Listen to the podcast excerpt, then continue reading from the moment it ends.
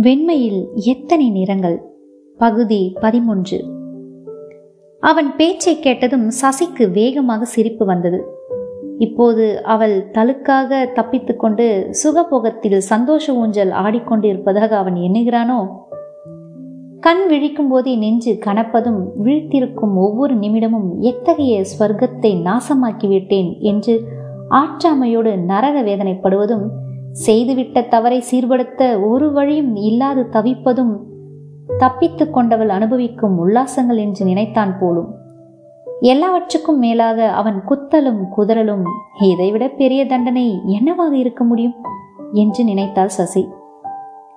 பெரிதோ அல்லவோ புதிய தண்டனை என்ன என்பதை அந்த ஞாயிறன்று புரிந்து கொண்டாள். காலையிலேயே தன் ஸ்டுடியோவுக்கு வருமாறு அவன் கூறி அழைத்தபோது அவள் எதுவும் எண்ணவில்லை. புதுசாக உன்னோட படம் ஒன்று வரைய போகிறேன் நீ எனக்கு போஸ்ட் தரணும் என்றபோது சற்றே மகிழ்ச்சி தோன்றிய போதும் யோசனையுடனே அவனை பார்த்தாள் சசி. பழைய படம் பிடிக்கல என்று சுட்டி காட்டினான் அவன் காட்டிய திசையில் பார்த்த அவளுக்கு திக்கென்றது அங்கே அந்த தேவதை படத்தின் மேல் கருப்பாக பட்டையாக பெருக்கல் குறி போடப்பட்டிருந்தது. அது சரியில்லை பாரு சசி. அதனால புதுசாக ஒன்று உன்னை அப்படியே பிரதிபலிக்கிறது மாதிரி பெண் என்ற தலைப்பில் வரைய போகிறேன் முதல் ஸ்கெட்ச் எடுக்க மட்டும் நீ போஸ் கொடுத்தா போதும். இங்க வந்து நில்லு என்றான். அடிப்பட்ட வேதனை கண்ணில் தெரிந்து விடாமல் தரையை பார்த்தபடி அவன் சொன்ன இடத்தில் வந்து நின்றாள் சசி. நிமிந்து பாரு சசி சற்று ஓரக்கண்ணால் அந்த மேஜையை பார்க்க வேண்டும். எக்ஸ்பிரஷன் ம் எக்ஸ்பிரஷன் நான் சொல்றது போல இருக்கணும். அங்க கொஞ்சம் அல்லது நிறைய பணம் இருக்குன்னு நினச்சிக்கோ. அந்த பணத்தின் மீது உனக்குள்ள ஆசையும் அதே சமயம் பணத்தின் உரிமையாளனை எப்படி ஏமாளியாக்கி அந்த பணத்தை எடுத்துக்கொள்வது என்று திட்டம் போடுவதையும் உன் முகத்தில் காட்டணும். என்ன புரியுதா? ஷியாம் என்றால் சசி பொறுக்க மாட்டாமல் என்ன சசி? என்ன விஷயம்? ஏன் அழுக? நான் இல்லாதையா சொல்லிட்டேன். யதார்த்தத்தை தானே சொல்கிறேன் உன் குணத்தை அப்படியே பிரதிபலிக்க சொல்கிறேன் அவ்வளவுதான். இதில் என்ன கஷ்டம்? என்று ஒன்றுமே புரியாதவன் போல புருவங்களை வெகுவாக உயர்த்தி கேட்டான் ஷியாம். இல்ல இ- இல்ல இல்ல ஷியாம். என்னோட குணம் அது இல்ல. நிஜமாவே இல்ல என்று கேவினாள் அவள். அவன் வெறுப்புடன் முகத்தை சுழித்தான். இந்த கண்ணீர் விம்மல் விக்கல் எதுவுமே வேண்டான்னு முன்னையே சொல்லியிருக்கன்ல என்றான் அவன் அதட்டலாக. பெரும் முயற்சி செய்து கண்ணீரை நிறுத்தினாள் சசி. கண்ணை துடைத்து கொண்டு அவன் சொன்ன இடத்தில் நின்று அவன் முகத்தை பார்த்தாள். குட் என்று மெச்சினான் அவன். உனக்கு திடமான மனம் உண்டு என்று எனக்கு தெரியும். இனி பார்வையில் அந்த ஆசையும் தந்திரமும் பிரதிபலிக்க வேண்டும். அவ்வளவுதான் என்றான் ஏளனமாக. சசி முயன்றாள். ஆனால் சொல்லொண்ணாத ஏக்கம்தான் கண்ணில் பிரதிபலித்தது. சரியில்ல சசி என்றான் எரிச்சலுடன். பையில் இருந்து ஒரு கத்தை நூறு ரூபாய் நோட்டுகளை எடுத்து வைத்தான். அவன் குறிப்பிட்ட அந்த மேஜை மேல். இதை பார்த்துட்டே போஸ்ட் கொடு சசி. பாவமும் இயற்கையாக வந்துடும். சரியாக போஸ்ட் கொடுத்தனா உண்மையாகவே பணம் முழுசும் உனக்கே தந்துடுறேன்.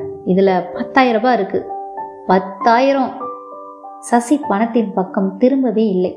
ஆனால் அவன் திருப்திக்காக அந்த மாதிரி பாவத்தை முகத்தில் கொண்டு வர உண்மையாகவே முயன்றாள். ஆனால் முடியவில்லை. என்றுமே அவள் பணத்தின் மீது அதிக பற்று உடையவள் இல்லை. மேலும் பணம் என்று நினைக்கும் போதே இதனால் வந்த வேதனை அல்லவா? என்ற வெறுப்பில் நெஞ்சை குமட்டியதால் உள்ளூர பணத்தின் மீது வெறுப்பே மூண்டது. இதில் அவன் கோரிய எக்ஸ்பிரஷன் கண்ணில் வர மறுத்தது. ஷியாம் பொறுமை இழந்தான். ஏன்? நீ காட்டலனா? நீ எதுவுமே தெரியாதவன் நம்பிடுவனா? போ போ. நான் என் கற்பனையிலேயே வரைஞ்சிக்கிறேன். போ. என்று விரட்டினான். கண்கள் அகல அவனை ஒரு தரம் பார்த்துவிட்டு பேச்சின்றி வெளியே போனாள் அவள். தான் நினைத்த பாவத்தை சசியின் முகத்தில் கொண்டு வர முயன்று பல ஸ்கெட்ச் பேப்பர்களை வீணாக்கினான் ஷியாம். ஆனால் சசி அவன் என்ன செய்கிறான் ஏது செய்கிறான் என்று எட்டி பார்க்கவே இல்லை. தன் போக்கில் தோட்டத்தில் புகுந்தாள். தோட்டக்காரன் வந்து செடிகளை காட்டவும் அவனுடன் பேசியபடியே தோட்டத்தை சுற்றினாள். அவன் இருப்பிடம் தோட்டத்தின் பின் கடைசியில் ஒரு குடிசை. அங்கே ஒரு கோழிக்கூடும் வைத்திருந்தான். புதிதாக வெளிவந்திருந்த பன்னிரண்டு குஞ்சுகள் பஞ்சாரத்தினுள் கீச்சிட்டதை ஆர்வத்துடன் பார்த்தாள் சசி. என்ன அழகு என்ன அழகு.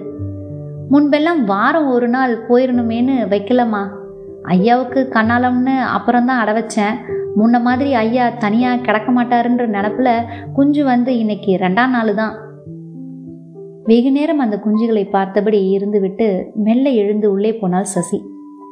சென்னை பங்களாவில் இருந்த சமையல்கார அம்மாளே வந்திருந்தாள். சமையல் அறையில் எட்டி பார்த்தாள் சசி. வெட்டுவதற்கு தயாராக காய்கறிகள் எடுத்து வைக்கப்பட்டிருந்தன. ஏதாவது செய்யட்டுமா? என்ற சசியின் கேள்விக்கு உங்க இஷ்டம் என்ற சுருக்கமான பதில் அந்த அம்மாளிடமிருந்து வந்தது.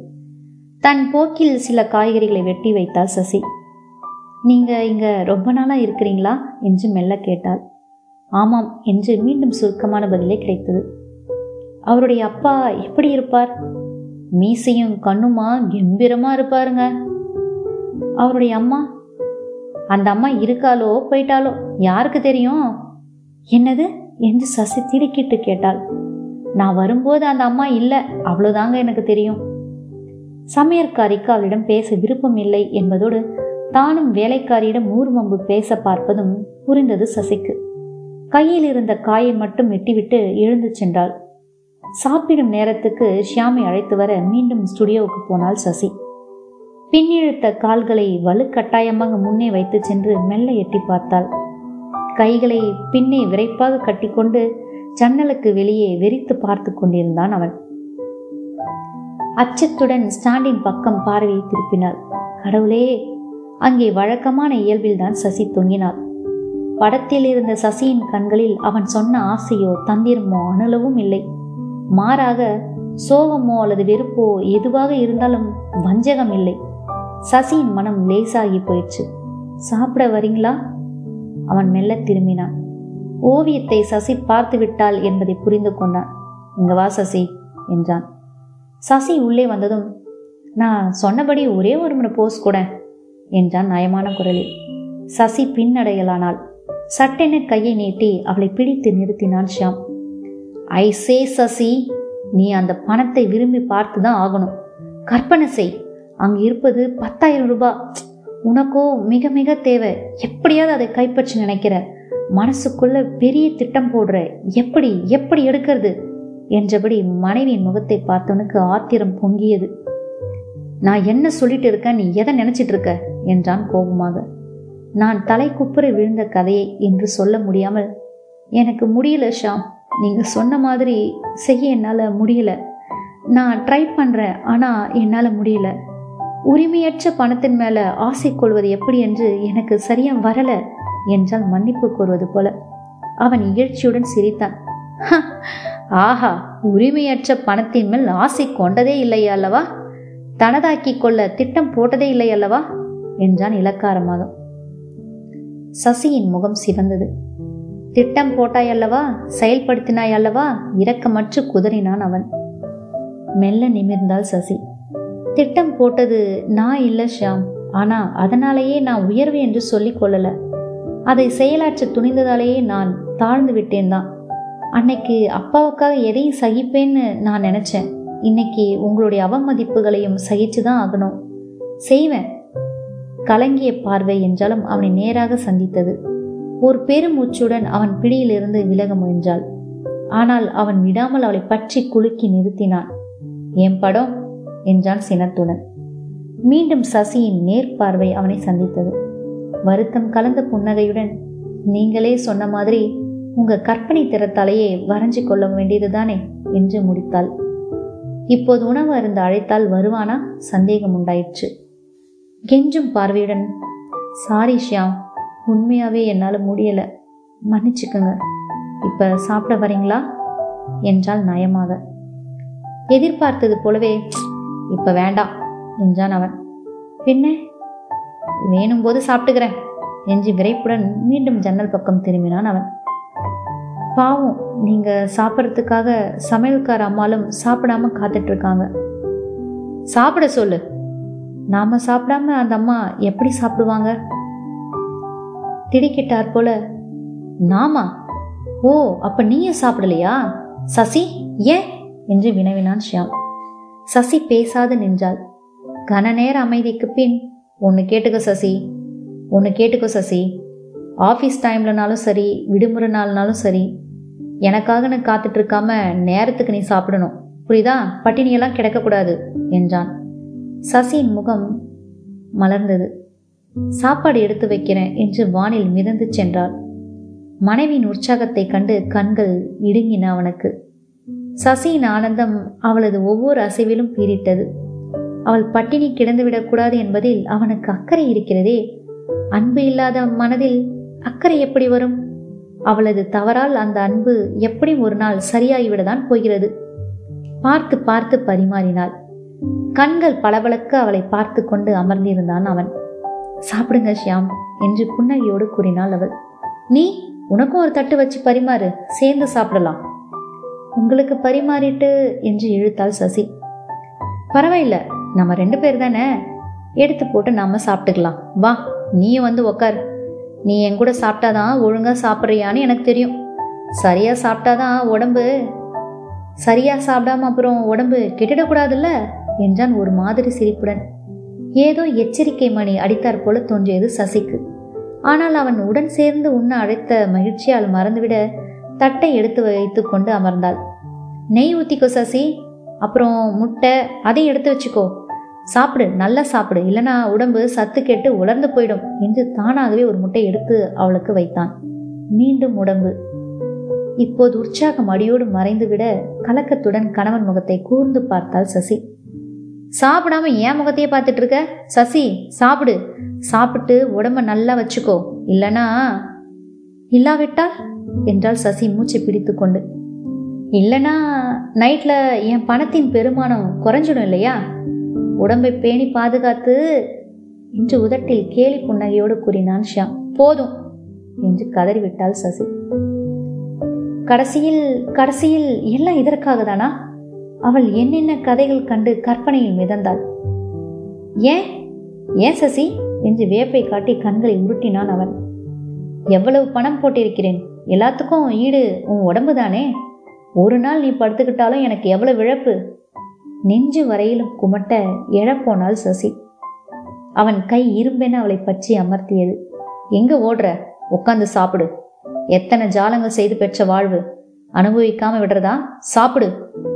ஒவ்வொரு கவலமும் நெஞ்சில் நெருஞ்சி முள்ளாய் தொண்டையில் சிக்கி விக்கிய போதும் ஷியாம் விடவில்லை. தட்டு முழுமையும் காலியான பிறகு அவளை எழ அனுமதித்தான்.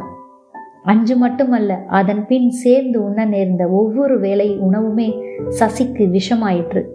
உடையும் அப்படிதான் எளிமையாக கட்டினால். எத்தனை மாயஜாலம் செஞ்சு பணக்கார வாழ்வு கிடைச்சிருக்கு? வேலைக்காரி கட்டுற துணியை கட்டுற?